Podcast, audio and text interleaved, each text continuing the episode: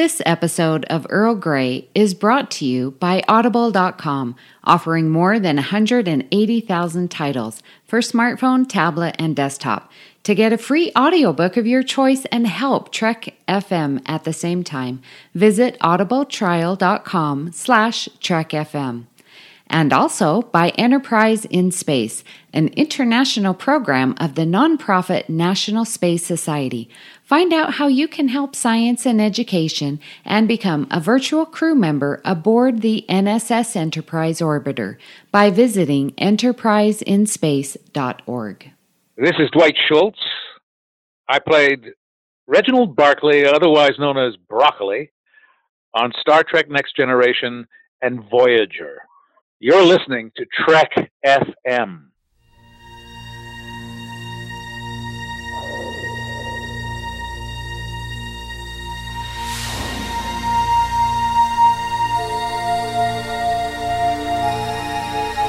The Earl Grey Hot.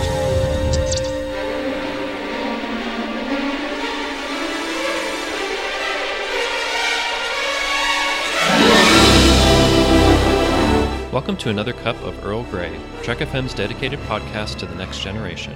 I'm your host, Justin Oser, and join with me today are Amy Nelson and Richard Marquez. Amy, how are you doing today? Well, I'm doing good. Another day, another week. Can't complain.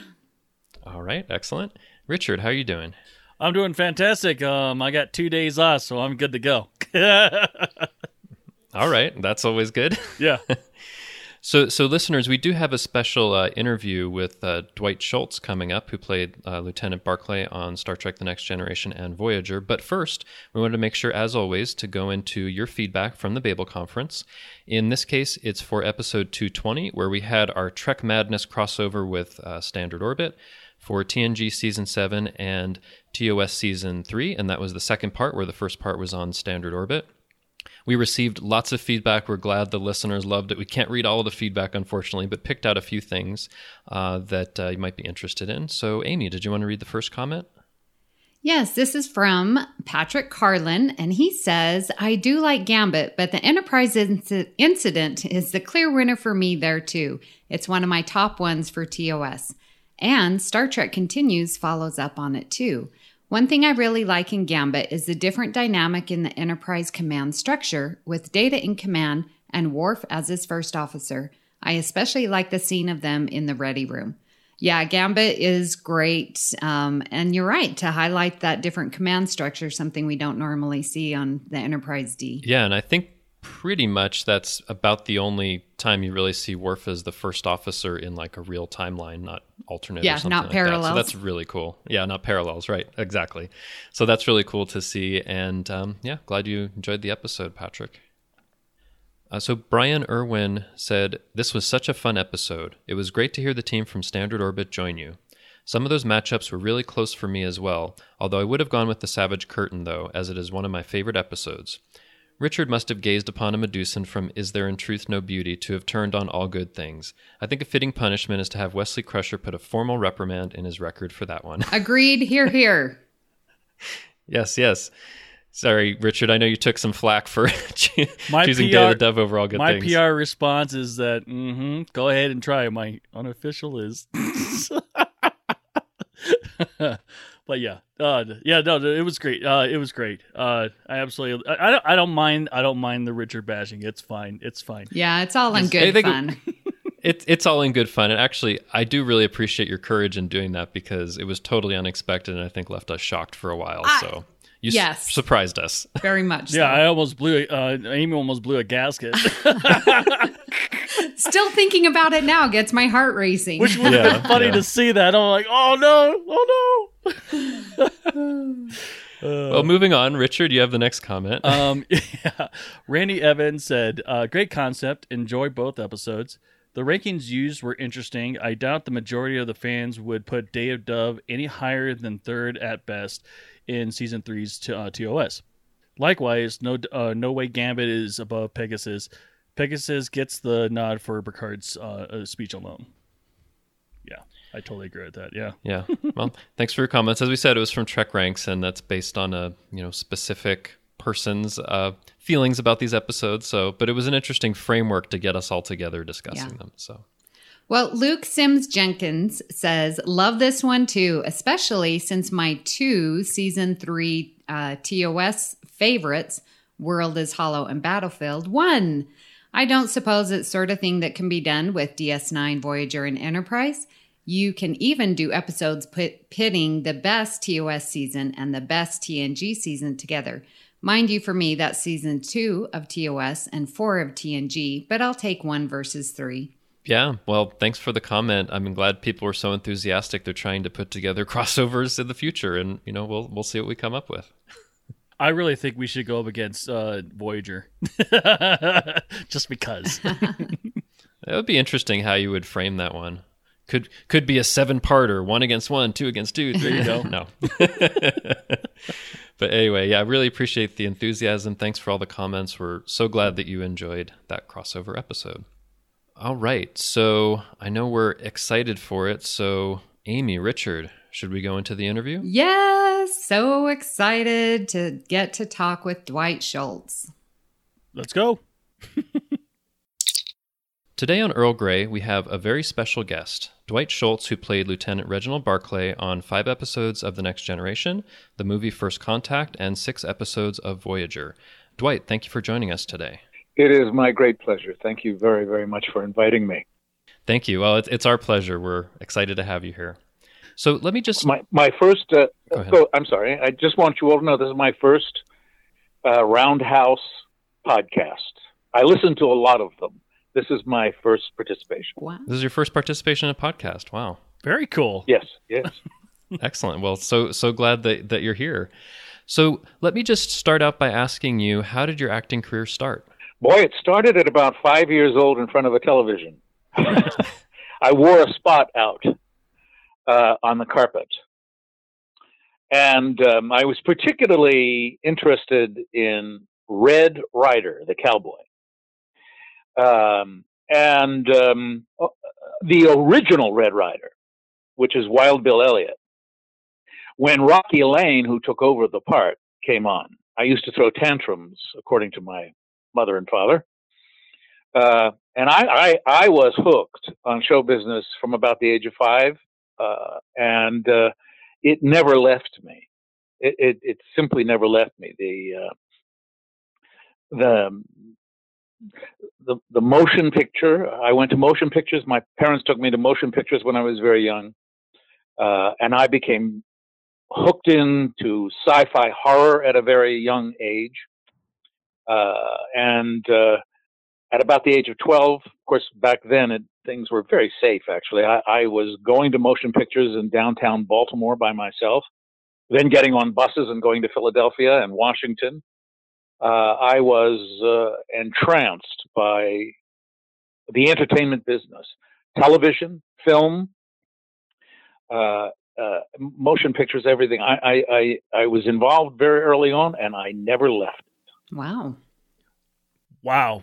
Downtown Baltimore? That's crazy. Downtown. Listen, look, I when I went down there, you could get on a streetcar and they'd leave you off in front of the Town Theater or the Hippodrome Theater or the Mayfair Theater, uh, where you'd see seventy millimeter six-track stereo and uh, get back on the streetcar and you'd be home. Wow. Uh, and it was safe. It was safe. Yeah, I, uh, I'm sorry, then. This is outside of the questions, but I've been to Baltimore for training and they told us our safety briefing not to be outside at night.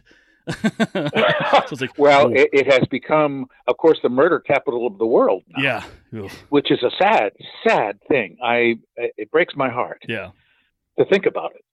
But um, I went to school uh, there. Um, I had very happy memories uh, of being of being raised in Baltimore, and um, I went to to college at Towson State University, which is just outside of Baltimore. And um, got my theater training there, and and I worked at Center Stage in Baltimore. My first, uh, some of my first jobs were there. So it's um, I have very happy memories, but it has turned into because uh, I still listen to uh, radio out of Baltimore since the miracle of uh, cell phones and the internet. Uh, I keep close tabs, and uh, it's uh, it's very very sad what has mm-hmm. happened. Yeah.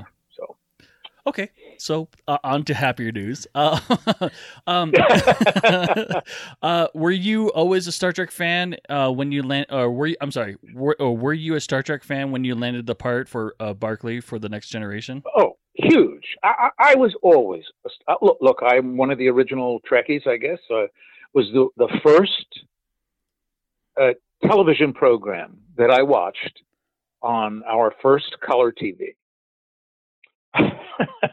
That was it. My father got a color T V in the late sixties, and, and the very first, I waited and waited until Star Trek was on, and I watched it. And I, I wrote one of the letters when it was taken off the oh, air. Wow! But uh, we, yeah, yeah, we, um, the, the other high school students, college uh, people in college, we used to talk about almost every episode because they were philosophical and sociological. And uh, we loved them, and and sci-fi, of course. So uh, you, it, it was it was something you could talk about endlessly every episode, unlike Flipper, which you couldn't talk about endlessly. So, uh, although I I must admit that uh, now that I know dolphins actually can talk, it's uh, quite something. But uh, but yes, I was a huge Star Trek fan. Never in my life ever imagined that I would ever appear or meet uh, some of those fabulous people on that show. Never thought, and, and meet Gene Roddenberry. I never thought I would ever meet.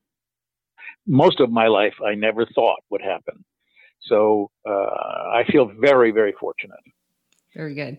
Well, we um, asked our listeners if they had any questions that they wanted to ask you. And so we have Wes Huntington is interested to know if it was your decision to play Barclay as a shy character, or did you actually want him to be a confident Starfleet officer? No, it was, um, the, the script was brilliant because uh, the script placed an ordinary everyday fan on the deck of the Enterprise who was overwhelmed uh, by where he was. And that was written into the script. There, there was no getting around that. And then, of course, his fantasy world was in the holodeck, so you had to have the contrast. So no, no, that was in the script, uh, and I, it was um, my good fortune uh, to have that character given to me. Uh, I have had very few characters given to me in my life, very few roles given to me, and um, I was. Uh, when I read it, I thought, "Oh my heavens! You know what a what a brilliant idea they've had." And uh, I had no idea that it would go on for more than one episode. So again, it's you just don't know. And so I, I was, uh, and it didn't start off well. so uh, the the director thought I was too gay, oh.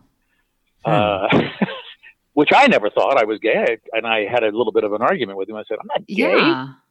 I'm shy. Hmm. I'm shy. What is that? I mean, what does that have to, uh, no, it's not. He's, you know, he, at, at any rate, that's because they shot the very last scene first.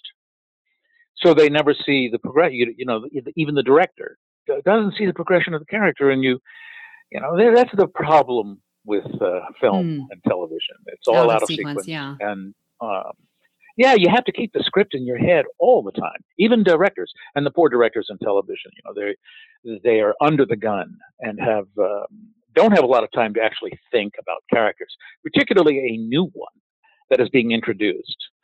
Um, and so they make instant decisions. But uh, after the first set of dailies, Gene Roddenberry said, no, no, no, that's good. So, wow. so uh, I felt very relieved. So did you, uh, Tim Hans, another listener is interested, did you bring any characteristics from playing Howling Mad Murdoch on the A-Team? Did you bring any of that into Barclay? Uh, there's always a little bit of that, yes. Uh, the fantasy, like I said, the fantasy world. Um, he, he, he, he is an introvert uh, who on the holodeck becomes an extrovert.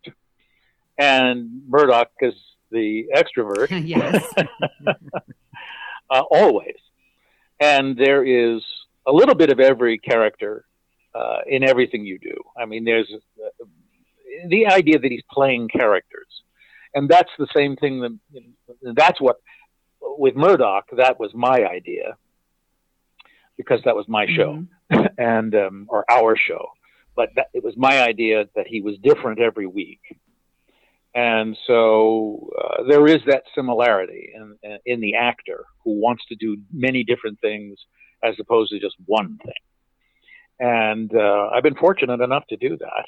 And uh, um, yes, so so there certainly was an opportunity to bring a little bit of uh, uh, versatility to Barclay. Yes. Excellent. So the question that I have is, so you were on five different episodes of The Next Generation as Barclay. Do you have a, a favorite episode or some favorite stories of working on those episodes? Well, The Nth Degree um, was uh, my favorite episode.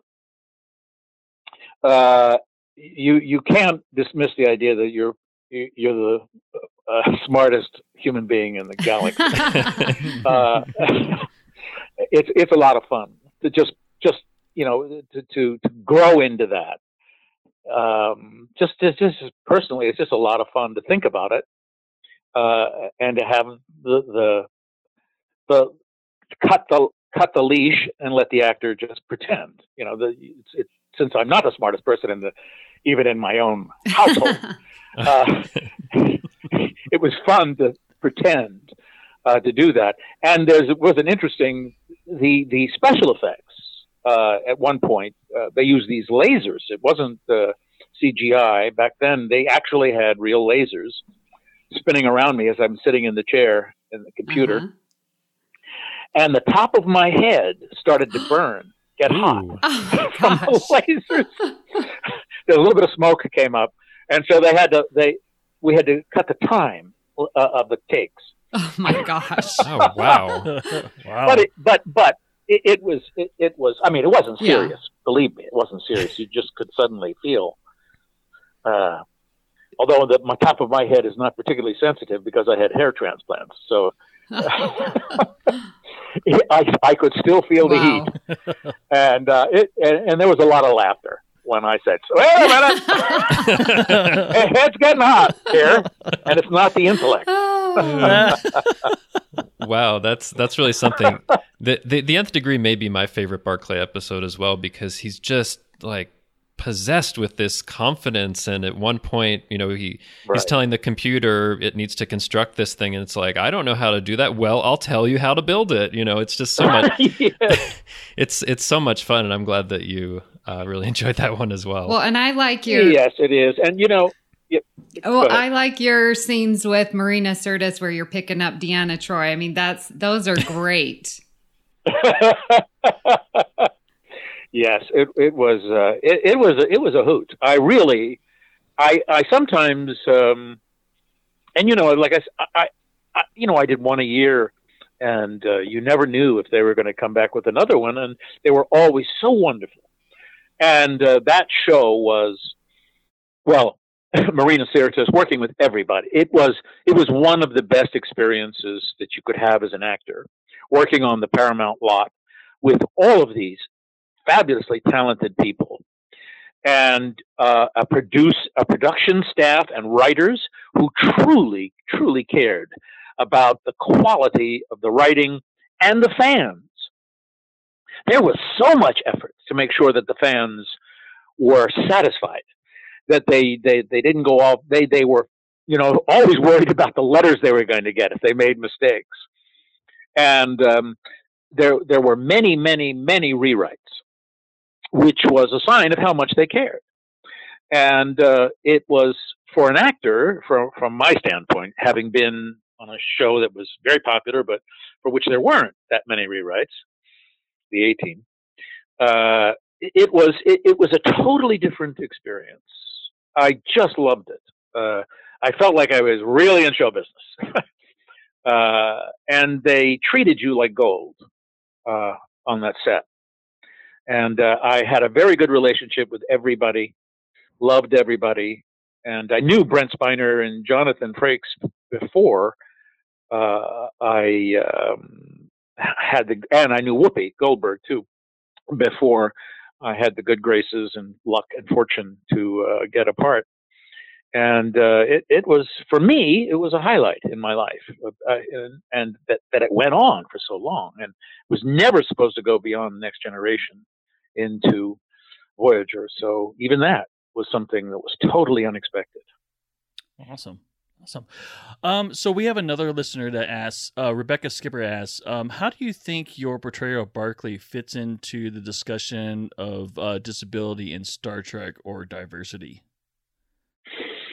Well, there were there are many people uh, and conventions when I go, and I'm going to one this week coming up here in Holland um, and the Netherlands, in Utrecht.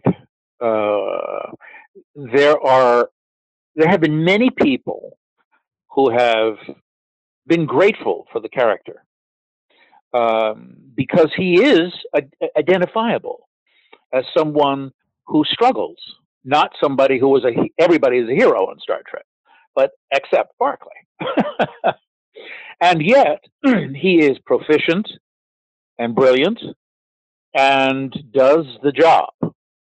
And it reflects so many people uh, who want, who may have trouble uh, with social, in social uh, communication, uh, that, that there's hope.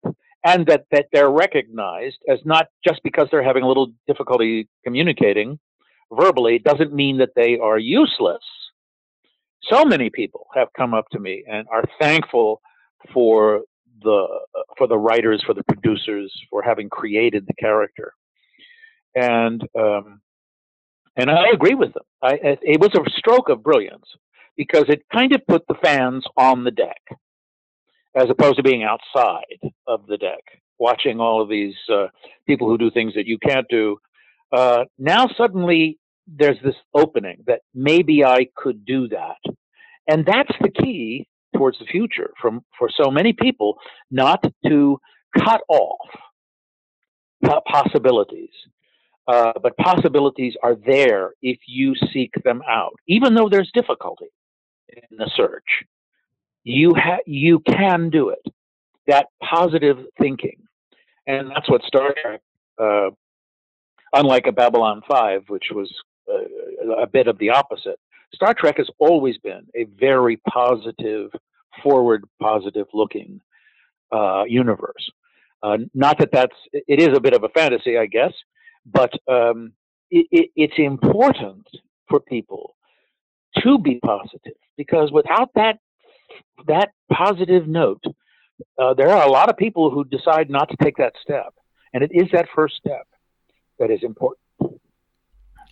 Yeah, I mean, I think it, what you were saying before, you know, on on first glance, a lot of people might not think of Barclay as as heroic, but he is often contributing to what's needed to, you know, save the ship or to get the Enterprise out of out of the situation. So I think it does give people hope no matter what kind of, you know, social difficulties or anxiety that they might have, that they can still contribute positively. That's how I see it, at least. That that's exactly right. Exactly right. And that and that you're not looking at the just the shell. What is he doing? You know, he's not he's not always where I want him to be.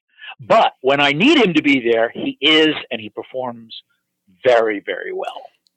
Yeah, I'm a school teacher, and so get to see a wide spectrum of students in their social awkwardness stages and was just really impressed with the discussion of, yes, this is valuable, even though you may not communicate it in a certain way that I'm used to hearing or what is, you know, quote unquote normal, you know, but those contributions of every person I think is an important theme that we see and, and that your character introduces.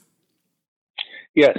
And, um, you know, it's, it, it, it was very interesting uh, to me just recently. Um, uh, my wife and I have taken a, um, a communication course. Um, it's called Chabad. It's, it's Jewish. It's Jewish religious Uh, study, but it's a, a, a course on strict communication as told by the Old Testament. And uh, I wasn't raised Jewish. I'm, I was raised Christian. And so we took this course, and some of the most important uh, or, or, um, dictates of of the Hebrew Bible, the, the scholars all they they implore you to listen to everybody, not just the people who are experts, but you must listen to everyone. You don't have to take everything that everybody says to heart, but it is very, very important to listen to everyone. And you never know, you never, ever know when someone is going to be the inspiration to you, no matter how bright you think you are. You never know where inspiration is going to come from. You don't. You have no knowledge uh, of that.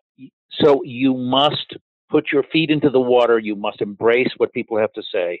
And then you have the good, hopefully. You can take it or you can move it aside. But it is very important not to dismiss people out of hand. Exactly. And they give this great, they give this great story that there's, um, there were like, oh, three hundred, there was a test given uh, about the weight of a, a cow.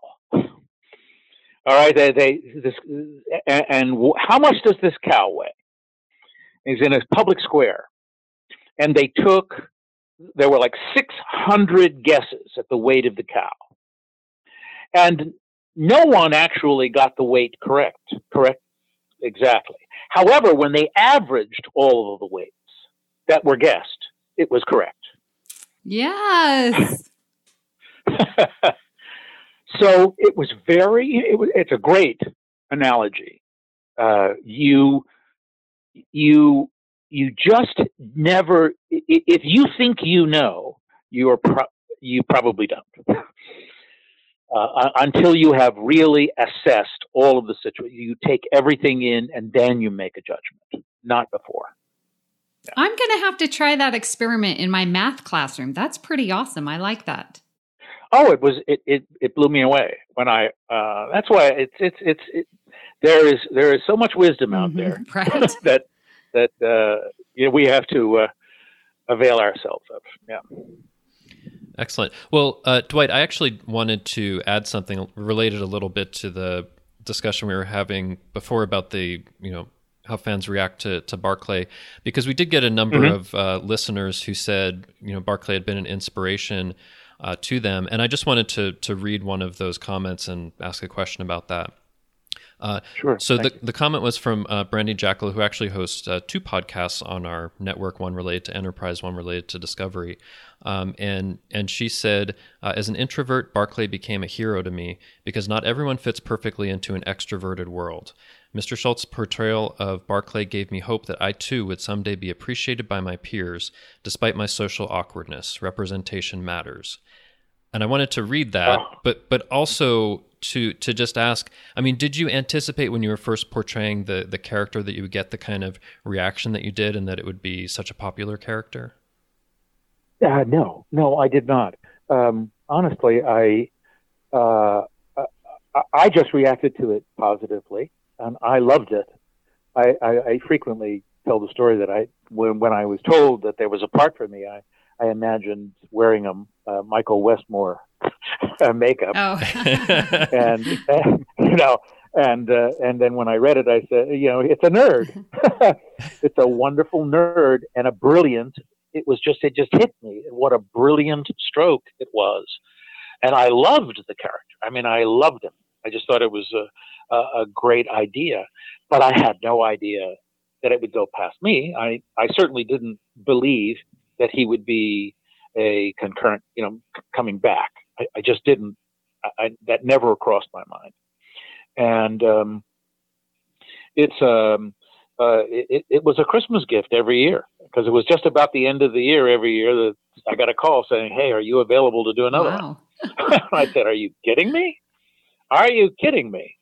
And uh, and I remember Patrick Stewart uh, telling me, "Oh, Dwight, you must go to a convention. You must, you must. Love, love, love, boy." and, and I say, "You know, Patrick, you're the captain of the Enterprise, and I've done two episodes." I said, uh, "No, no, no, dear, you're in the family." You know, it was one of those kinds of things. and um, and I I finally went, and it, you know, it was it it, it, it astonished me how successful the character was. And, but then when I think about it, you know, Michio Kaku, um, the famous physicist, uh, he wrote in his book, uh, uh, he said that there are more physicists today because of Star Trek than all of the universities, as a result of all the universities. And so uh, there is, again, there is this great, sometimes we have to see somebody else do it, even if it's scripted. You know, it's like, I need to watch somebody do something before I, I can do it. And uh, something as, as, as done as well as this was and as written as well, uh, it, it, I, I It, it makes sense to me, and I am so glad uh, that people took it that way, that there was there, there was this conceptual idea that if I see this person do it, that I can do it. And it and it fills you with uh, um, gratitude, it just uh, that you've had some impact, and, or you're a part of a character that's had some impact, because I'm just an actor. Yeah. But uh, it, it was just, uh, it, it, it makes my heart feel warm and fuzzy to hear something like that, and I'm so grateful that it had that impact. And I and uh, God bless everybody who was able to take something from that and uh, move forward. Mm-hmm. Yeah, it's really good. Well, you had mentioned that you kept getting, you know, callbacks year after year, and then you get a call for First Contact. So I'm interested to know, like, how was that, and like, how is that different shooting a movie versus a T V episode? Well, uh, I didn't know. I mean, I, I was, uh, I got a call, uh, uh, to do First Contact from Jonathan Frakes, who was ready to shoot the scene, uh, the next day. And he said, "Hey, I've got a part for a lieutenant." Oh my goodness. Here. That's it. He says, "We have a lieutenant. So you want to do it?" And I said, "Sure. Are you kidding?" So, um, that was it. It was like, I, you know, they sent the script, and two days later, uh, it was actually two days later that I ended up doing it. And I was up in the Los Angeles Crest and just drove up there. And the difference uh, between shooting a T V script and shooting a movie is time. You just, uh, you have, uh, uh, doing Star Trek or doing the A-Team, you're doing, uh, ten pages a day sometimes. Uh, Whereas when you're shooting a film, you're doing two, wow, maybe three at most, at most. So particularly when you have lots of techno babble, um, yeah, it's uh, it's it's much easier to do a movie. It always it always made me laugh when I I heard act, some actors complain about their script having too much to learn when they only had two pages of dialogue. Mm. uh, it's just. Uh, Uh, it's crazy, but you, you, um, I, I guess uh, George Papard said it very well. He said, uh, doing a film is like uh, getting into a warm tub of water, whereas doing T V is being thrown in an ice cold bath. And uh, that I think that's very apt. Nice. Well, speaking of appearing on other shows and movies, um, you appeared in six episodes of Voyager. How is it similar or different from working on The Next Generation? Or do, and do you have a favorite Voyager episode that you worked on?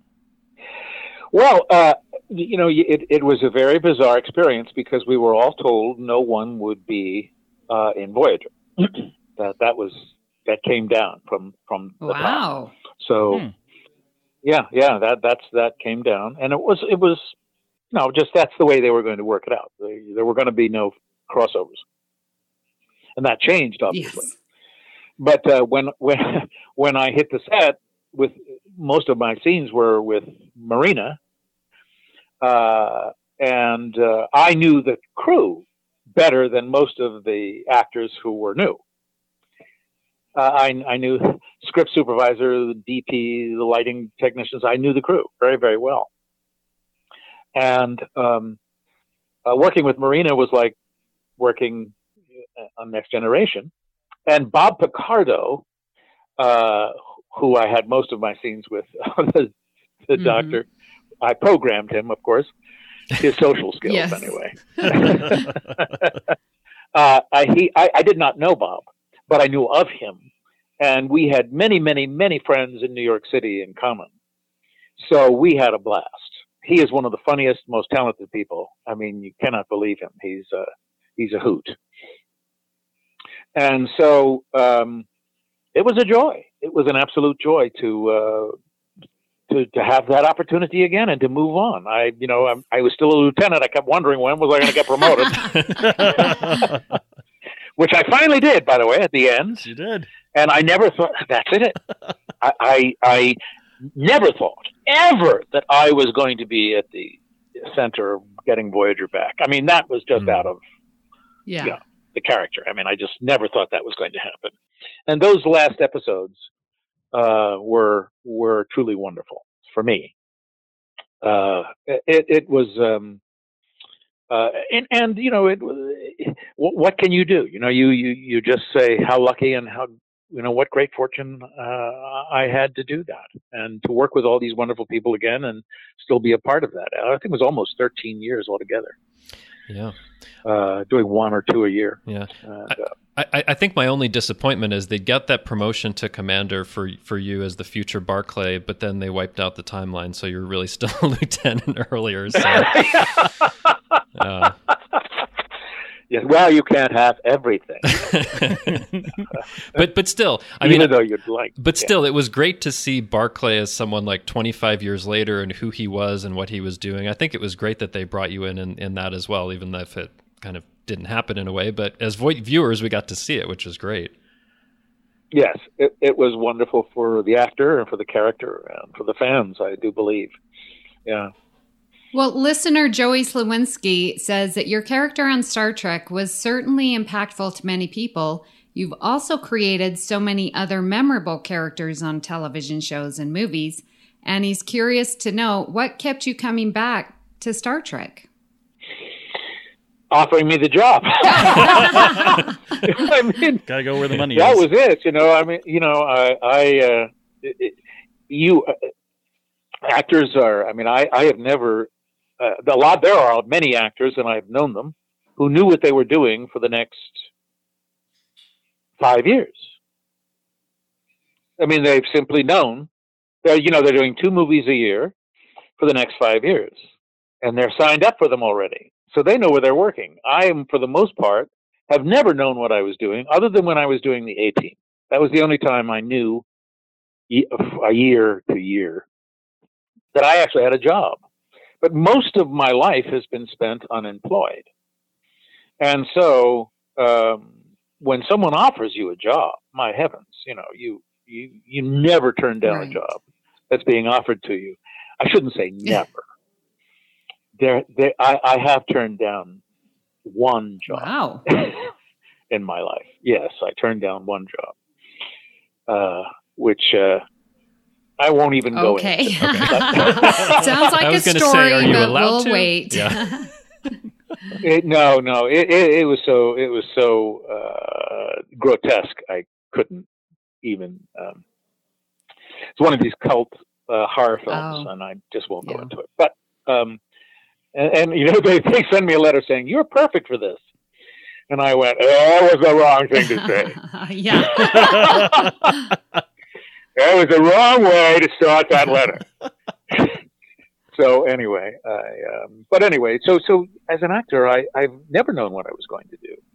And um, very grateful when someone offers me a job. And uh, that's why I kept coming back to Star Trek. Okay. Or, you know, that's it, yeah. Well, I, I have um, maybe a bit of a related question. I mean, as you might know, there's a new Star Trek series, Star Trek uh, Discovery, that's Discovery. that's come out. Yeah. And I'm curious to, and some of our listeners wanted to know if you've seen it and if you were offered some part in, in the show, if, if you'd be interested in that. No, no, I've not been offered anything. And I did see it uh, when it first came on. Uh, and uh, I haven't been watching it uh, uh, as it's streaming. Uh, it's uh, and th- that has nothing to do with it. Uh, mostly, my life has been extraordinarily complicated uh, uh, over the last uh, three years, and, and much of that has to do with uh, life experience, life that everybody goes through. Uh, I'm seventy-one, almost seventy-one. Uh, and um, as you get older, uh, people pass away and they're close to you. And uh, there's been a lot of that. Uh, and in my wife's family too. So it's a, it's, it's, it's been a, um, you know, you're watching people jump ship. I guess that's the best way I can put it. And uh, there has been, uh, you, your mind goes elsewhere. Uh, you, your your focus in life goes elsewhere, and uh, uh, you change so many things.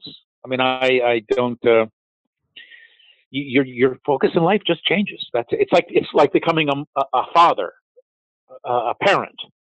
All of a sudden, you've been going to you've been going you've seen three movies a week for your entire life, uh, and then you become a parent. You have a child.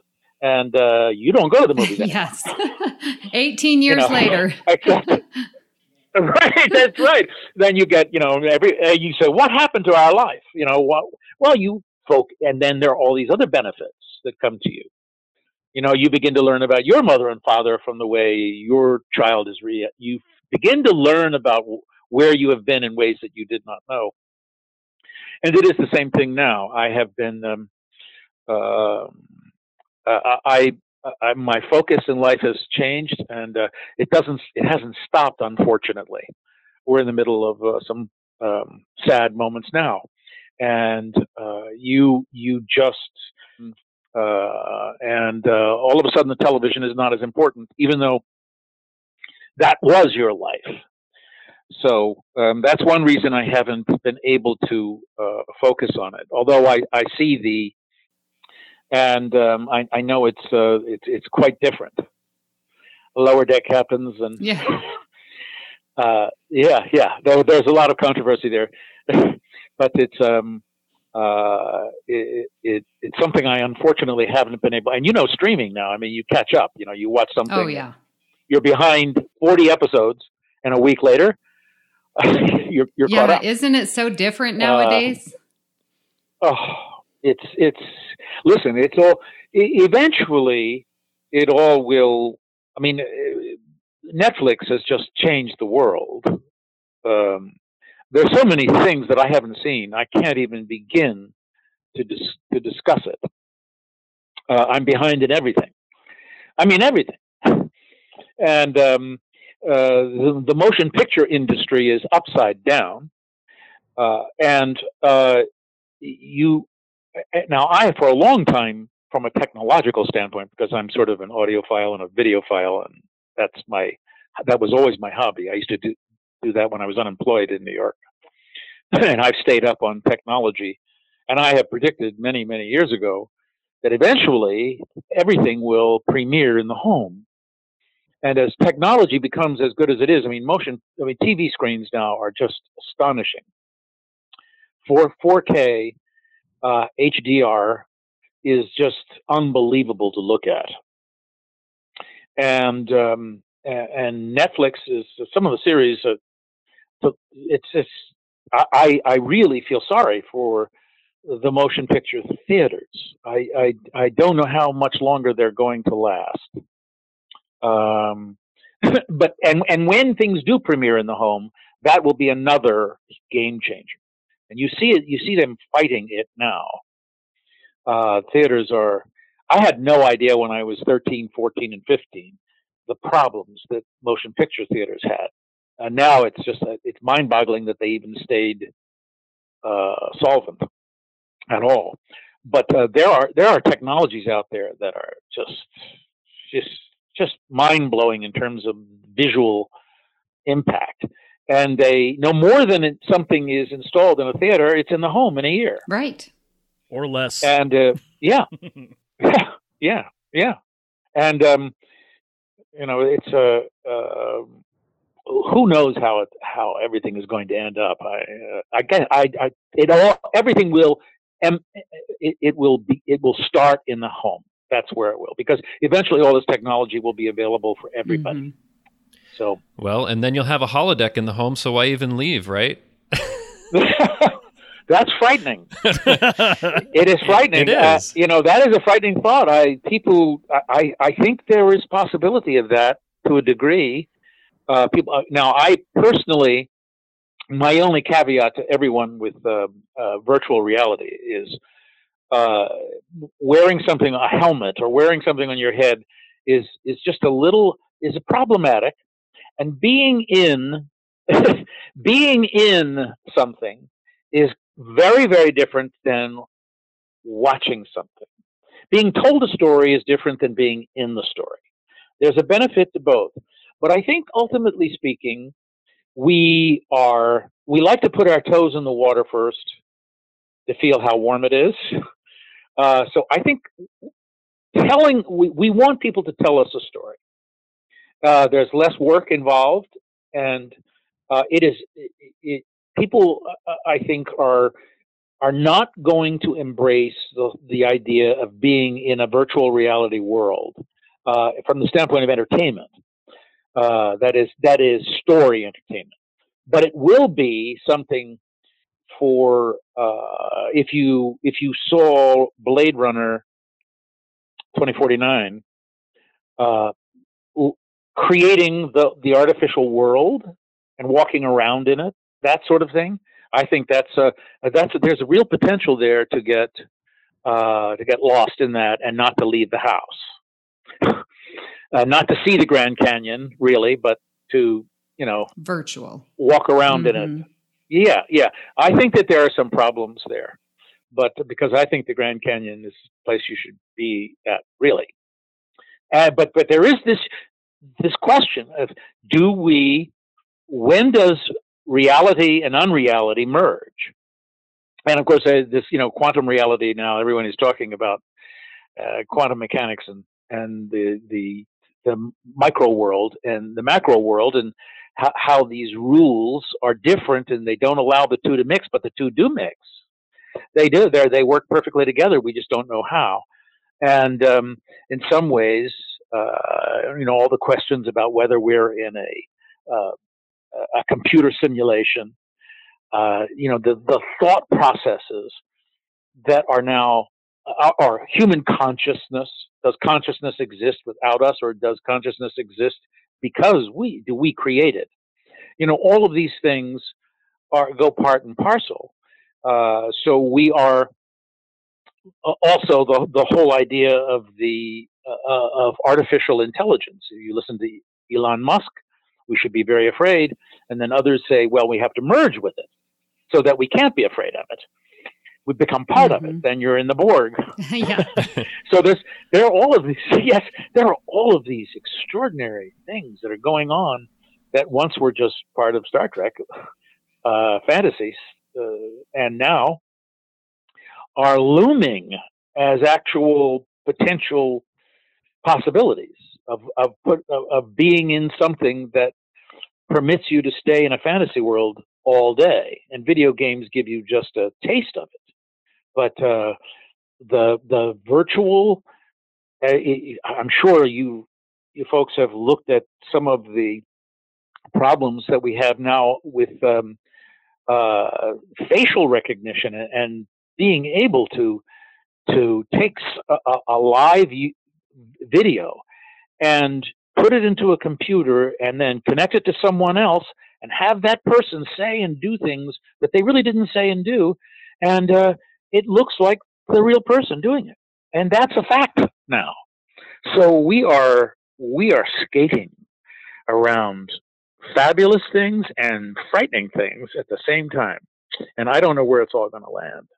Well, and I, your character, you know, is... talks about holodiction and, you know, just going too far, that pendulum of, you know, swinging and living in virtual reality versus living in the real life. And your character was doing that right. so many years ago. I mean, at, at one point in Voyager, he's sleeping in the holodeck, right? I mean, he's like making his home That's there, right? Right, right. right. And, and, you know, it's uh, how many, you know, h- how many kids, Uh, you know, or on the computer. And I did not, for instance, I did not know that there were kids uh, online, young people online making money playing video games. I didn't know that that was uh, part of the ethos today, but it is. And they're thirteen hours. Yep. It's nothing mm-hmm. Twitch. For some people. Gotta love Twitch. And that is, yeah, that's withdrawal. Yeah. That That's, you know, you know, that's going on a binge with a bottle. Yeah. So, Dwight, let me ask you, are you part of the problem or part of the solution? I notice that you've done a lot of voice work for video games. Oh, thank God. Yes. So what's that experience yes, like? Yes, listen. Oh, that's, uh, I, I have to tell you, it's, again, um, one of those things that was dropped in my lap. I, I was at that point, uh, well, twelve, thirteen years ago, where uh, the only parts that were being offered were terribly boring. And just not interesting. And and I would have to drive for two hours uh, to get into audition for something that would take me ten minutes, and then two hours back to Santa Clarita. And uh, it was four hours and to, to read for an accountant or a judge or uh, and just just didn't uh, it was it, it was not good. And then all of a sudden, uh, um, a director is named Jack Fletcher. Uh, who I adore, he he he basically uh, directed me to an agent and said, you know, you should be doing video games, you should be doing animation, you should be, where your talents uh, in terms of voice can be utilized, because nobody wants you to go in and do dialects for most of the things I was being asked to go in for, and that's really what I voices is uh, vocal characterization was how I got into the business. It really is, and. Um, So uh, all of a sudden, uh, this world opened up, and I could be a, a, a, a, someone from Czechoslovakia, someone from Great Britain. I could be a, a genie. I could be a monster, uh, a wizard. Uh, uh, I could be a German scientist. Hmm. uh, I, I could be almost anything. Uh, and... Um, Uh, it, it was another, it, it wasn't as lucrative as being in front of the camera, but it was certainly more stimulating. And uh, it was the beginning of the the, I, the beginning of the video game surge. It now makes, they make more money in video games than the motion picture industry. Hmm, wow. Uh, and yes, they do. Uh, and uh, it's it's quite something. And it's a very different process in that you know, rarely ever know the whole story. You just get a little bit oh, right. of the story, and then you go in. And every once in a while, someone will tell you all of the levels that are involved, but you never, you rarely meet anybody else uh, who is involved. And um, uh, but it's it, it's it's basically plying your craft. You know, you're you're still an actor. You're you're you're vocalizing a character. And then the other part of that is animation on television. And that's been, that was a joy. I've been involved in two series, uh, Chowder, uh, Cartoon Network, and uh, All Hail King Julian for DreamWorks, which uh, was just working with some of the most brilliant people and talented people in the world. And uh, two years of, or four years actually, altogether, but just so much fun. It's really funny, really creative, and uh, just a joy. So it keeps you keeps you fresh, particularly working with such talented people. It's uh, it's an inspiration. Yeah. So I am part of the problem. Well, what can you do? Yeah, what can I do? I have to work. You gotta you gotta pay the yeah. bills. yeah, yeah. So um, I have a question related to that. So, you know, overall thinking about your non-Star Trek work, do you have a favorite um, role that you've done outside of Star Trek? Well, the A-Team, of course. That was uh, that that truly was my I mean my input. I the character wasn't written exactly as as uh, it was portrayed, and most of the decisions were mine, and they were hard to make because of, I was fired originally. What what what happened while there? I was doing the pilot. I was well, I was doing the pilot, and they fired wow. me. Wow! They said that I wouldn't be in any other episodes. Mm. Wow. did, did, I mean, did they tell you what changed, the problem was, or what they didn't like? Uh, Well, the the director, John uh, Rod Holcomb, said that, well, it wasn't uh, it wasn't Stephen Cannell and it wasn't Frank Lupo. It was the network. The network didn't think that uh, audiences were going to take to you. That was it. And so they removed me from the cast in the tr on the set, and they put me down with the stuntmen, who were wonderful, great. There was nothing wrong with being down there. It was just that it was sad. You know, I was not going to be in any future episodes. And uh, but then they then they were editing it as we were going along, and they tested it, and I tested very well. And I got a call from my agent saying, "Your dials are great." There you go. Uh, and I didn't know what dials were. I didn't know. You're like, that sounds that sounds good, but what do you mean? Yes, exactly. And then uh, so then they had to write me back into the shows they wrote me out of, and uh, wow, yeah, it's like that. That's that's show business. It's uh, and there are other things that go along with it that are uh, very uh, ironic, but um, it's all a struggle. You know, for some people it's not, but for me it's always been a struggle, and always almost, almost getting something, getting it, and then almost getting fired, and then it turns out okay, and then uh, you just have to keep going and uh, be grateful for what you have and what you can do. And when you can't do one thing, you can. Uh, there's always potential to be able to do something else. And so uh, I have to say that. Uh, Uh, the A-Team was, uh, uh, even though it was uh, dissatisfying, unsatisfying from the standpoint of the way we were handled and the way the show was handled, it was never supported by the network. And that was very, very frustrating because it could have been, it, it, we were only on for four years. And um, it could have been very successful, and it would change your life. If, if the show goes five years or longer, it changes your life. From a financial standpoint. If it doesn't, then it doesn't, you, you don't get the benefits of that from the financial end. But um, uh, it was very satisfying from the standpoint of the work. I mean, I really enjoyed working with everybody. Uh, and uh, it was a thrill to be the number one show in the nation. And um, it was a, to see it be so successful. That was all three. You're part of, you know, television business, and uh, you realize, okay, I've made it to this point, and you know, let's let's move on. But uh, uh, I I I have to say that um, of all of the things that I've done after uh, the Star Trek and the A-Team, what I mentioned before, Chowder, is probably one of the most joyful and uh, wonderful experiences. It was two years. Uh, actually, realistically, it was like five years, but it took three years to get the, the thing done, to, to, to sell it.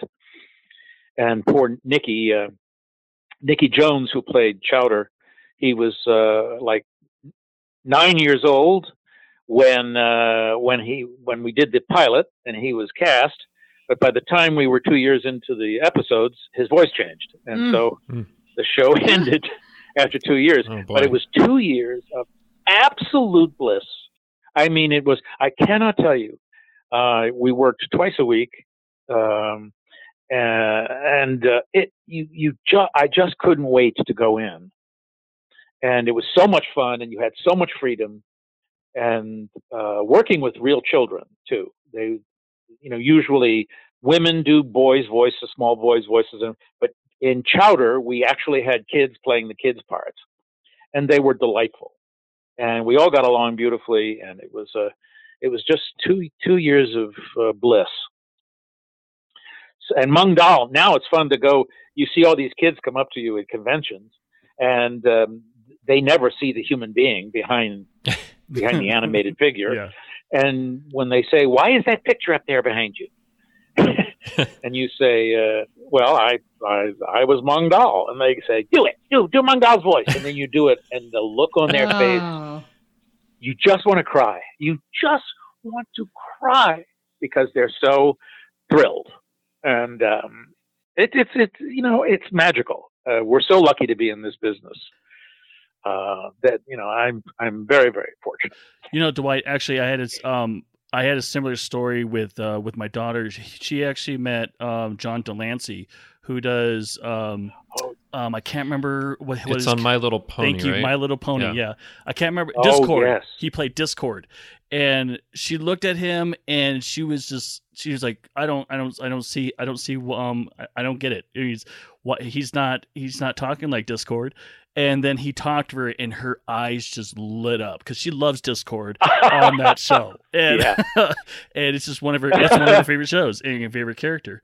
Um, but uh, it is, yeah, yeah. yeah. But speaking of um, of meeting fans as well, um, do you uh, have you attended to any um, like Star Trek conventions or anything like that? Oh yeah, yeah. I, I I've I I I think I've done about one a year. When I did my first convention, I knew exactly what the first question was going mm. to be, which was, what was it like to kiss Marina Sirtis? Yes. Uh. I knew it. I knew. I knew going in. I said, this is going to be the first question anybody asks. And it was indeed the oh very first Oh, my gosh. How everybody lives, right? We live vicariously through other people. Yeah. How did you, anyway, how'd you answer uh, the question? You know, I said it was lovely. It was wonderful. I tried to... We did a couple retakes. Oh, retakes. Oh, there you go. yeah. I missed her lips twice. Oh. As I said, I'm, I'm getting ready to go to uh, the Netherlands in Utrecht uh, on the first, uh, the, the thirty-first and the first, thirty-first of March and the first uh, of April, and um, uh, and it's. The A-Team was very big there, so ah. uh, it's a uh, yeah, very. It still is. It still plays twenty-four hours oh, a day. Oh wow! um, yeah, I know. It's it's it's hard to believe, but uh, uh, it's it, it's it's very. In fact, my uh, my fan club is uh, out of the Netherlands. Hmm. Uh, Claudia and Ingeborg, who run it, uh, just wonderful. Two wonderful ladies, but they are. They're wonderful, and uh, I was warned about going to Star Trek conventions. Because everybody knows the stories, uh, you know, about uh, William Shatner being asked all kinds of impertinent questions. But I have never, I, I, I've had nothing but joy. I, Patrick Stewart told me to go, and I went, and he was right. It was, um, it's always been a delight. The fans are wonderful. Uh, it's great to see what people do after uh, after hours and what their real jobs are. And there are a lot of people who are interested in the same things that I am technologically. Uh, and um, I've met uh, scientists who work on the Hubble Space Telescope. I've I've met so many fa- fabulous people at these conventions, uh, and they're all they they they they're it is pure love, as uh, Jean-Luc says uh, to me uh, in his Real Guys, as Patrick Stewart is. Love, love, dear, just love. and um, and he was right. It is, and you can't. Uh, uh, it, it it's been a lot of fun to go to these, but but only one a year. I I I wouldn't go to more than one or two maximum. And I don't actually like travel, traveling abroad. It's it's a ten hour flight over and a ten hour flight back, and um. I wouldn't be going to this one if it weren't for Claudia and Ingeborg, actually, because I uh, I love them so much, and they've been so so good to me. And the fans, actually, uh, in in the Netherlands have been wonderful since uh, from for many many many years, and uh, I won't do any more. But um, they're they're really uh, uh, the fan Star Trek fans are, are terrific, and um, it's a uh, uh, they've got a bad rap. Well, I live in Las Vegas, and we would love to have you come to Star Trek Las Vegas. When was the last it's time you were here? It's less than a ten-hour flight. It's not very far. Yeah, I've been to one. I went to, I went to one Vegas. Uh, was it Creation? Yes, Planet? Creation. Yep. Mm-hmm. Yep. They still do. Uh, yes. Oh, they still do. I had some problems with Creation. They were uh, they were a bit mechanical. Uh, yeah, it was like, um, uh, anyway, I just had some, some problems with okay. them. That's all. And, uh, you know, it's a, uh, you're not the first to say smaller that. Conventions. yeah. Yeah. It's unfortunate, you know, but, but they, you know, it's a business and, uh, mm-hmm. but there, there are conventions where it's not run, sort of like a business where you actually can meet mm-hmm. the fans and mm-hmm. um, kind of schmooze. Uh, and um, those are the ones I like uh, when I go, because uh, that's what you're right. there for. You're there exactly. to meet them. Yeah. Then you should come to Starfest. Yeah, it isn't an in and out thing. So I'm sorry. I said you should come here. You should come to Starfest here in Denver. Then it's that kind of setup. It's great. Well, I was just watching your episodes. I mean, you got to interact with so many of the characters. I mean, like different ones. It was, I just, yeah. Yeah, yes. It, I mean, in Voyager, it was, it was mostly fun, Deanna it, Troi, but on the Next Gen. It was Bob Picardo as well. Well, yeah. On and and yeah. Bob Picard, yeah. right, yeah. But, um, you know, I was on what, I, I didn't know what Michael Dorn looked like for at least three years. Because he was always in full uh-huh. makeup uh, by the time I got there. And then finally, I but, you know, I, I was on it long enough that I finally got there before he arrived. Uh-huh. So uh, that's the way. And, and I became friends with everybody. It was it, they truly were uh, a gregarious, loving group. And there was only one moment of, of problem on the set. And that was, and this is very funny, is when Brent Spiner Uh, was was playing Sherlock Holmes, mm-hmm. and they wouldn't let smoke come up from his pipe. Oh, right. Because he stopped production. Because he said, no, no, I'm not doing it. It was, it was, it, it was one of those moments, those philosophical moments where you, you're laughing inside. At the same time, you understand the, you understand the actor, and how ridiculous this is, but you understand everything that's going on from the political, politically correct standpoints, and what Star Trek is trying to do, and what everybody's doing, and you and you're sitting there listening. I mean, I think they shut down for like four or five hours. Oh goodness! For smoke coming out of the pipe. Oh goodness! Yeah. Oh wow! But, and I knew Brent. I knew. I remember when Brent was scared to death. He was so worried that his career was going to be ruined by going into that. And I told him, I said, no, no, no, no, no, no, no, no. It's going to be wonderful for you. And uh, it was, it was, it's, uh, he's a terrific yeah. guy. So, Oh, it, he's, he's amazing as, as Data. And I guess we have you partly to thank for him right. going through with it. Well, he was going to do it, but I mean, I gave him a little, just to, to let him know that it isn't, you know, it, it's not going to nail you. You're not going to be playing robots for the rest of yeah. your life. You're mm-hmm, too talented. Yeah. He was too versatile, oh, yeah. and, and he's had a he's had a great career, yeah. and I'm uh, and a very talented guy, very very talented guy, mm-hmm, for sure. And I, I just wanted to say, um, so I was a huge A-Team fan, or uh, A-Team fan when it was on reruns. Obviously, mm-hmm. I was too young uh, when it was uh, actually right. airing, but like I just absolutely love that show.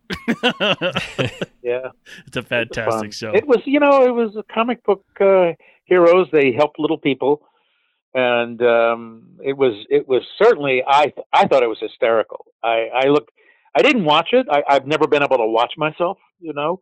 But now, when I look at it, I don't see myself because I'm so removed from it. And it, it was uh, a lot of fun. I mean, it was a very funny show. It was a lot of fun to do. And um, there were some le- legitimately uh, entertaining moments on that show. Uh, and I loved everybody on it. Awesome. I'm still friends with Dirk Benedict. So, oh, nice. You know, we, uh...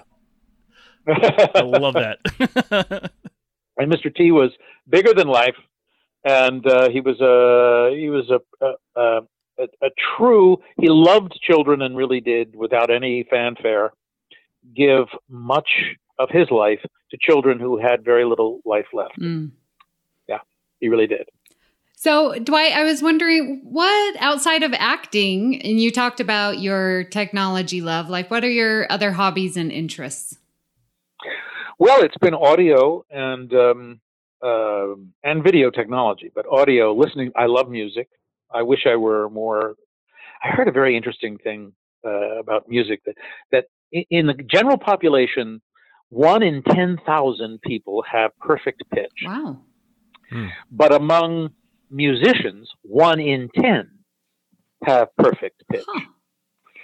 And I always, I, I, I wish I were more talented in the musical area, because I love music. I always have.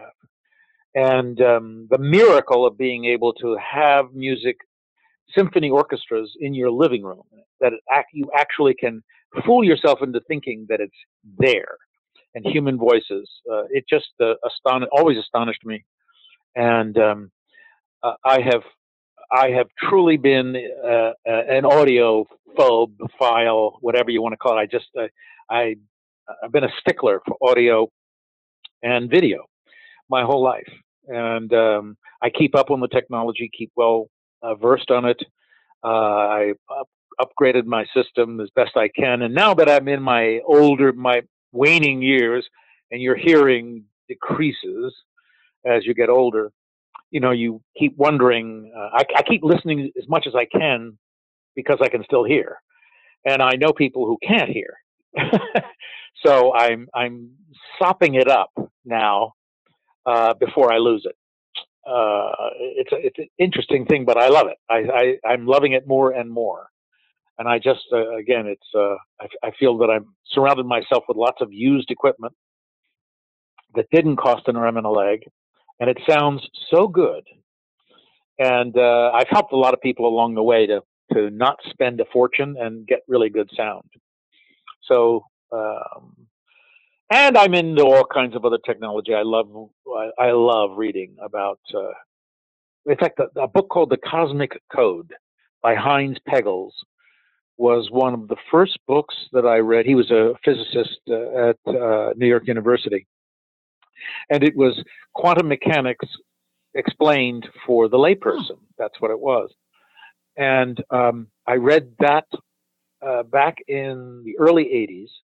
And it changed my life. I I, I began to see uh, the universe in a different way, and uh, I've I've been a um, uh, I, I certainly have spent a lot of time delving into that which is uh, as, as Richard Feynman said, uh, it, reality is more fantastic than you can possibly imagine. Mm-hmm. And I think that that's the truth. Mm-hmm. That's, and uh, the more I read, the less I know. So tell us about any current or upcoming work you'd like to let our listeners know about. Well, um, this is a part of the interesting part of uh, the world today, in that you have to sign these stupid non-disclosure agreements. Ah. Mm. Yeah. Uh, and you can't, you can't, talk about the things that you've just done. Um, and uh, for instance, uh, the some of the big video games that I did, uh, Shadow of War, for instance, which is part of the whole Lord of the Rings uh, epics out of Warner Brothers, where I have a singing orc. Uh, uh, that just came out at the end of last year, and I couldn't talk about it until it was released. And um, there are, well, I guess, uh, Lego, uh, the, a Lego film has just come out, and I was reverse Flash in that. Um, so I can talk about that. But there are about four big games that I've been involved in, and I can't say anything about them. I can't let anybody know that I did them, and um, uh, they have reasons for it. But you, you'll find me mostly in the video game world. And uh, on, uh, I guess I can say that I did Powerpuff Girls. Hmm. Uh, it's an animation series uh-huh. for kids, and that's uh, that'll be coming up. Um, so, uh, but I mean, four, I have four or five games under my belt, and um, excellent. Uh, but but again, I'm straddled by each and every one. Hmm. Not this, not to uh, say anything. Mm-hmm. Okay, well, something exciting, but yeah. maybe mysterious at this yes, point. Yes, very suspenseful. Mystery. Yeah. So where can listeners find you online? Um, where can you find me online? I don't, I am not, uh, when social media really was uh, hitting it, when Facebook and Twitter and uh, there were people pretending to be me. Oh. Uh, and I had to go through lots of uh, rigor, rigmarole. Uh, to um, get myself identified as the real Dwight Schultz, and to get people who were pretending to be me um, off. So I have no, personally, I have no um, uh, online place. There's no place. You can go to my fan club, however, which is info at Dwight Schultz fansite dot N L. And um, there's a lot of information up there that keep everybody abreast about what I can tell everybody that I'm doing. And periodically I write something, or I, I leave uh, uh, mini podcasts, I guess you would call them, little, little mini audio clips up there. Um, but it's uh, you can find me there. But they basically represent me uh, everywhere on the internet. Hmm. Nice. Yeah. And, and and I have to say that that site, Dwight Schultz, fansite dot N L, that's how I got in contact with you. So I'm glad there's at least that, even if you don't have a specific social media presence in order to get in touch with you. yeah, yeah, thank you. I, I wish I wish I had um, I hadn't had the troubles that I had. Facebook was a nightmare. And, um, you know, that people just get up there and say they're you, and they just say all kinds of things. Uh, and it's not you. And then then to prove, you know, it's like that you have to prove that that's not you is problematic, always was. And it was the same with Twitter. Uh, I I really, although they were a little easier, but um, I, you know, I the idea that I have to give information to somebody to prove that that's not me, I uh, uh, in, in that kind of format, um, and of course there are lots of lots of difficulties now that are coming to light about all of that. But information is, uh, it's it's a great place for criminals because they find out everything about you. Uh, and, um, but it's, it's, it, it, it soured me, and I didn't want to have any uh, representation up there, except for my fan club, which is, uh, they were, they were willing to do it. And, and they do the, um, uh, they check. They, they've been really good, and they've they've nailed a few people uh, who pretended to uh, be me, and they know me very well, so they know what I sound like and what I say and what I believe in, and know when something's up there and it's not real. So, very good. Okay, well, thanks for being with us for this interview. It was just you know a joy to talk with you today about the you know Star Trek: The Next Generation and so many other things. We've really enjoyed it. Thanks for giving me the opportunity, and I, I had a, I had a blast. I really did. Well, wow. Wasn't that an amazing interview that we just had with Dwight Schultz? Oh my gosh, it was so exciting just to hear Lieutenant Barclay's voice come I through. I felt like I was talking to Barclay. I know, to hear it come through again, it was like, oh my gosh, so cool. And he had all of this great, like, you know, philosophical and science and technology, the kind of stuff Barclay would talk about. So it's really just, it was extraordinary. And um, well, his wow. Jean-Luc impersonation is putting impersonation. Brent Spiner's, uh, you know, it's gone head to head with Brent Spiner's. That was incredible. Oh, man. I mean, I don't know if he's ever done that at a convention, but he should. It'll bring the house yeah, down. Yeah, that's a great Picard impersonation. Wow. impression. Yeah. So what'd you think, Richard? It was good. It was fun. I loved it. Absolutely loved it. Uh, yeah, I was I was hearing him snapping here and there. I'm like, oh. It's like, we're talking to Barclay. Yeah, a little awesome. bit. It, it's interesting because I think a little bit of like yeah. his cadence and the way he talks probably reminds you more of Barclay than Murdoch from the A-Team, mm-hmm. right? It's interesting. Yeah, yeah. Yeah. But uh, yeah, and I'm glad we got to talk about that. I saw that you gave like a little fist pump, Richard, when he said that his favorite non-Star Trek role was the A-Team. Oh, hell yeah. Yeah, the A-Team's the best show ever. Well, we can argue about that. Yeah. But, yeah. Yeah. But uh, yeah, pretty amazing and covered so much territory. And there was a lot that was really inspirational, right. A lot of stories about his character inspiring people and him and, you know, Dwight Schultz talking about, you know, how important it is for everyone to contribute. It was, wow. I well, mean, and that, that, he, that was just amazing to hear. He completely agrees with that philosophy of bettering yourself and having hope, you know, and that your contributions are important. And, you know, it just really that enlightened and, you know, hope for a better future, even though it is just Star Trek, but it still can inspire you. It's really very good. Exactly. What else? What else can we say? I hope the listeners enjoy it. I'm pretty sure they yeah. will. Well, I, yeah. I could have gone for hours because he has a lot of game um, mentions in his um, biography that I I'll, actually oh, yeah, all when of he, my play. When he said four or five, he meant the four or five that are, you know, he can't talk about and they're ready yeah. to re- be released, but it seemed like there were dozens of them. Oh, yeah. Oh, yeah, there's at least games. twenty of them. Yeah. Yeah. I mean, which is yeah. incredible. It's, it's very, insane. Very, very cool. And and I appreciate um, the audacity, Amy, to say he's part of the video yeah. game problem. Seemed like we were on good enough terms. Oh, yeah. Yeah. He took it well. Excellent. Well, so at this point, we'd like to give you a preview of next week's episode. Uh, Amy, did you want to give us a preview? Yes, very excited to have Clara Cook. Uh, she's from our Trek F M's Primitive Culture, and we are going to be doing an episode review of Schisms. So listeners, if you'd like to watch that before next week, uh, then you'll be all caught up and be able to, well, Schisms, everyone knows Schisms. So just very excited to have Clara Cook come join us while Richard is away. Yes, it, it, it will be great to have her. I think it'll be her first time on Earl Grey, yes. So that'll be great. Well, it's been so amazing talking with Lieutenant Barclay himself, Dwight Schultz. But that isn't the only thing we've been talking about here on the network. Here's what you might have missed elsewhere on Trek F M. Previously on Trek dot F M, The Edge, a Star Trek Discovery podcast.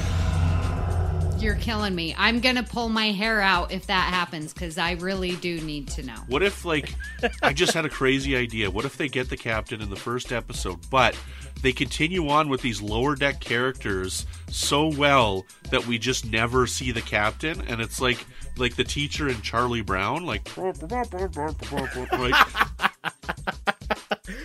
six oh two Club. And I don't know that I would want much more humor in this movie. Right. I feel yeah. like this whole is this is a survival story. Like, this is her yes. surviving what's happening to her, not her controlling the situation like we see in future Tomb Raider movies where yep. she kind of controls what's happening. And res- and this is definitely a... Uh, Lara Croft is responding to what's happening to her. Like, the entire scene on the island is her trying to get away. Warp five. So the A plot is the dog, and the B plot is his infatuation with T'Pol?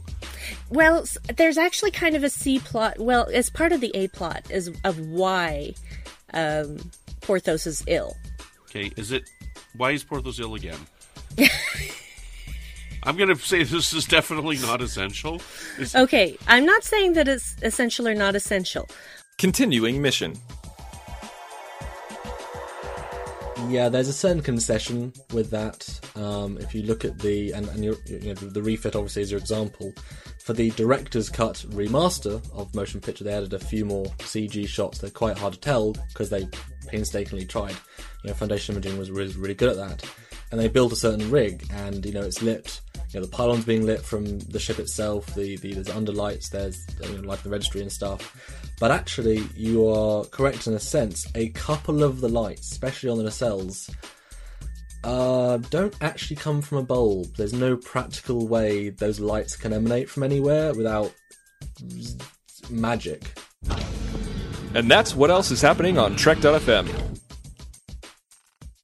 Check out all of these shows and join the conversation about your favorite corner of the Star Trek universe and beyond. You'll find us wherever you get your podcasts. If you're an Apple user, be sure to hit the subscribe button in the Apple Podcasts on iPhone, iPad, or Apple T V, or the desktop iTunes app to get the latest episodes as soon as they are published. And please leave us a star rating and written review. That helps others to find our show. If you're not an Apple user, we've got you covered as well. You can find our shows on Google Play Music, Stitcher, TuneIn, Spreaker, SoundCloud, Windows Phone, and most third-party apps, and you can stream and download the M P three file from our website or grab the R S S link. We'd love to hear your thoughts on today's show, and there are many ways for you to do that. The best place to join in the larger conversation is the Babel Conference, our listeners group on Facebook. Just type Babel, B A B E L, into the search field on Facebook, and it should come right up. If you'd like to send us an email, you can choose the form on our website at trek dot f m slash contact. Choose to send to a show and select Earl Grey. That will come right to us. You can also find the network on Twitter at Trek F M and on Facebook at facebook dot com slash Trek F M. So Richard, where can people contact you when you're not playing... when you're not playing Cyrano de Bergerac. Bergerac. I, I, that was one of the ones that he plays in one of the plays, yeah. right? Yeah. Yeah. Yeah. We know Cyrano. Well, they well they can find me um, on uh, Facebook. I pop in here and there on the Babel Conference. And um, I'm also on Twitter, yet lack thereof, presence. Um, uh, and my handle is xransom. Justin, where can people contact you when you're not busy in the holodeck? I'm sorry, do you want me for something? I'm really busy in the holodeck right you're now. You're late yeah, yeah, again. We, we could get you, we oh, could get God, you on I'm this sorry. maintenance schedule. I'm sorry, I'll be right on the bridge in a minute. Well, you can find me on Twitter. I'm at Trek Fan forty-seven forty-seven, where I tweet about nothing but Star Trek, currently tweeting out my Season five rewatch of The Next Generation. And you can find me hanging around the Babel Conference on Facebook. So, Amy, where can people contact you when you're not discussing physics problems with a holographic Albert Einstein? Well, I am always there. He gives me tips for my teaching, you know. You, oh, nice. You can find me here on the network. I host The Edge with Brandon Shea Mutella. That's our uh, podcast for Discovery. You can find me on Twitter at Miss Amy Nelson. But my favorite place is the Babel Conference there on Facebook. If you'd like to help us keep all the shows coming to you each week, you can become a patron of the network on Patreon. Visit patreon.com slash trekfm. That's P A T R E O N dot com slash trekfm to get all the details. Perks include early access to episodes, exclusive content, producer credits, and more. Available through our special patrons website, the Patron Zone. It requires a great deal of money to produce, host, and distribute these shows each month. We really, oh, we really appreciate any support you can give us and hope you'll join the team. Again, you'll find all the details at patreon.com slash trekfm. And we like to take this opportunity to recognize our current associate producers, Norman Lau, Justin Oser, Michael Huter, and Thomas Appel. Thank you so much for supporting Trek F M and Earl Grey. So join us next time for another cup of Earl Grey. Today is a good day to die! Great joy and gratitude. I look forward to your report, Mister Broccoli.